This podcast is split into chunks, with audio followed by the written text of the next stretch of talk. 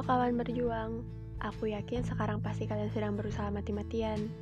Oh ya, teruntuk kalian yang pernah berpikir, aku hanya berasal dari daerah kecil.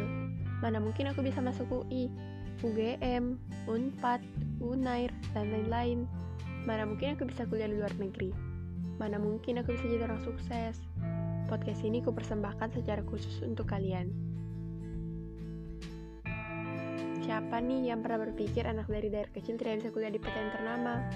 Atau kuliah di luar negeri? Atau jadi orang sukses? Kalian tahu, kalian tidak sendirian. Bukan hanya kalian yang berpikir seperti itu, tapi aku juga.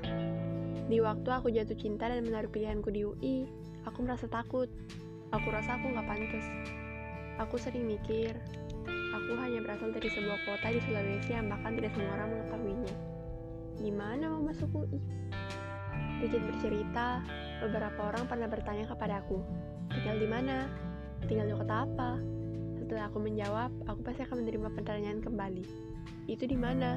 Provinsi apa? Kok aku nggak tahu? Itu yang membuat berpikir bahwa kota tempat tinggalku hanya sebuah kota yang jelas-jelas tak banyak mengetahuinya. Mungkin kalian mengalami hal yang sama, atau bisa jadi juga berbeda. Mungkin kalian pernah bercerita ke orang lain, misalnya ke teman kalian guys aku pengen masuk UI nih. Aku pengen masuk UGM aku pengen kayak mau Linda dapat kedua universitas terkenal di luar negeri.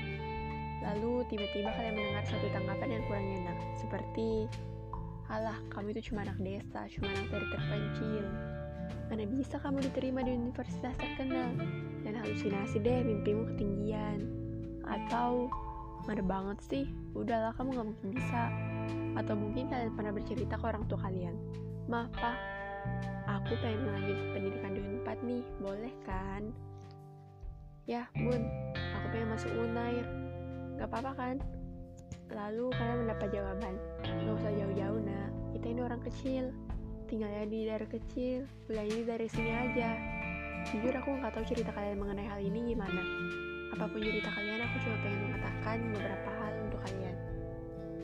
Aku juga nggak tahu podcast ini bakalan berguna atau enggak bagi kalian. Aku ingin membantu kalian agar bisa lebih tenang dan bersemangat.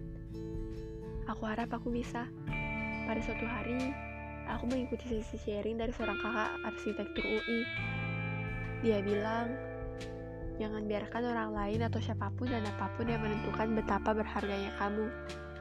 Mungkin anak-anak daerah agak ngerti rasanya gimana dipandang sebelah mata, karena UI ketinggian, kejauhan. Emang susah sih, tapi nggak mustahil kok.